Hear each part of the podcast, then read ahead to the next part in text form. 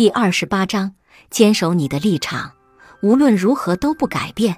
不含敌意的坚决是一种强大的力量，它能让你在逆势中坚挺，在困境中勇往直前。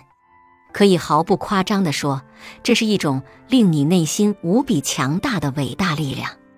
北宋文学家苏东坡一生命途多舛，先是因反对新法被贬黄州，后又因反对将新法完全废除而左迁惠州，一生在政治上左右飘零，不得重用。后遇大赦，北还途中病死在常州。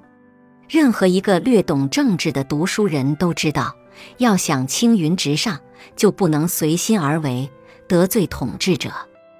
而苏东坡却恰恰相反，变法派当权时反对新法的全面实施，守旧派执政时又强力反对全面革除新法，结果为各方所不容。不是因为苏东坡不懂权势。只是因为他有一颗为百姓谋福利之心，所以他很坚决，是一种不含任何敌意的坚决，无论如何也不会改变自己的立场。不含敌意的坚决是美国心理学大师科胡特常用的一个术语，用平常的话可以解释为：无论你怎么做，我对你都不会产生敌意，因为我有自己的立场。生活中很多人都认为自己的痛苦是别人导致的，如果这个人改变了，自己就可以不那么痛苦了。还有一个看起来似乎比较表面的原因，那就是我们很难做到对别人说不。别人，尤其是重要的亲人、朋友，将他们的某些东西强加给我们，我们虽然感到不舒服，却难以拒绝。当我们难以拒绝别人的时候，就会出现矛盾。一方面，如果你接受了亲人、朋友的这些东西，你会难受；另一方面，如果你拒绝，你会觉得内疚，或担心对方不高兴，甚至离你而去。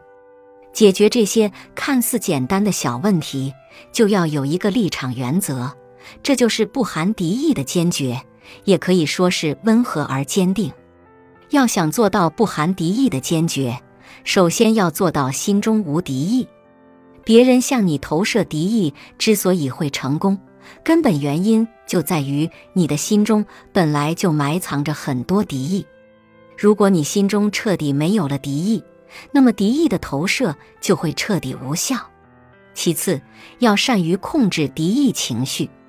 心理学家认为，每一个被严重压制的情绪都是一个情节，而每一个情节都是我们自己的一个盲点。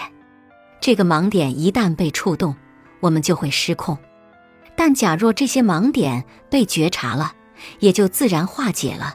那时，别人再去触碰这个地方，就不会激起个体严重的情绪反应，从而做到此心不动。一位年近百岁的心理学家过生日时，他的学生们问他：“你做了这么多努力，现在是不是已经没有情节了？”他回答说：“哦，不是，只是我对自己的情节有了更好的了解，所以不再轻易被他们左右了。最后要坚决，就如秋风扫落叶，势不可挡。明确自己的立场，不为外物所惑。”要有文天祥“被服不屈时，人生自古谁无死”，留取丹心照汗青的决心；也要有唐僧师徒不畏艰难求取真经的毅力。人无立场，就如树无根、船无舵，就会迷失方向，丢失自我，成为在墙头摇摆不定的芦苇草。不含敌意的坚决，就像奔向大海的水流，对山川、森林、花草。对世间万物均无敌意，有的是滋润大地、哺育众生的慈爱之念，有的是流向东方、回归大海的坚定之心。所以，他永远是成功者，并不是所有美好的愿望都能实现。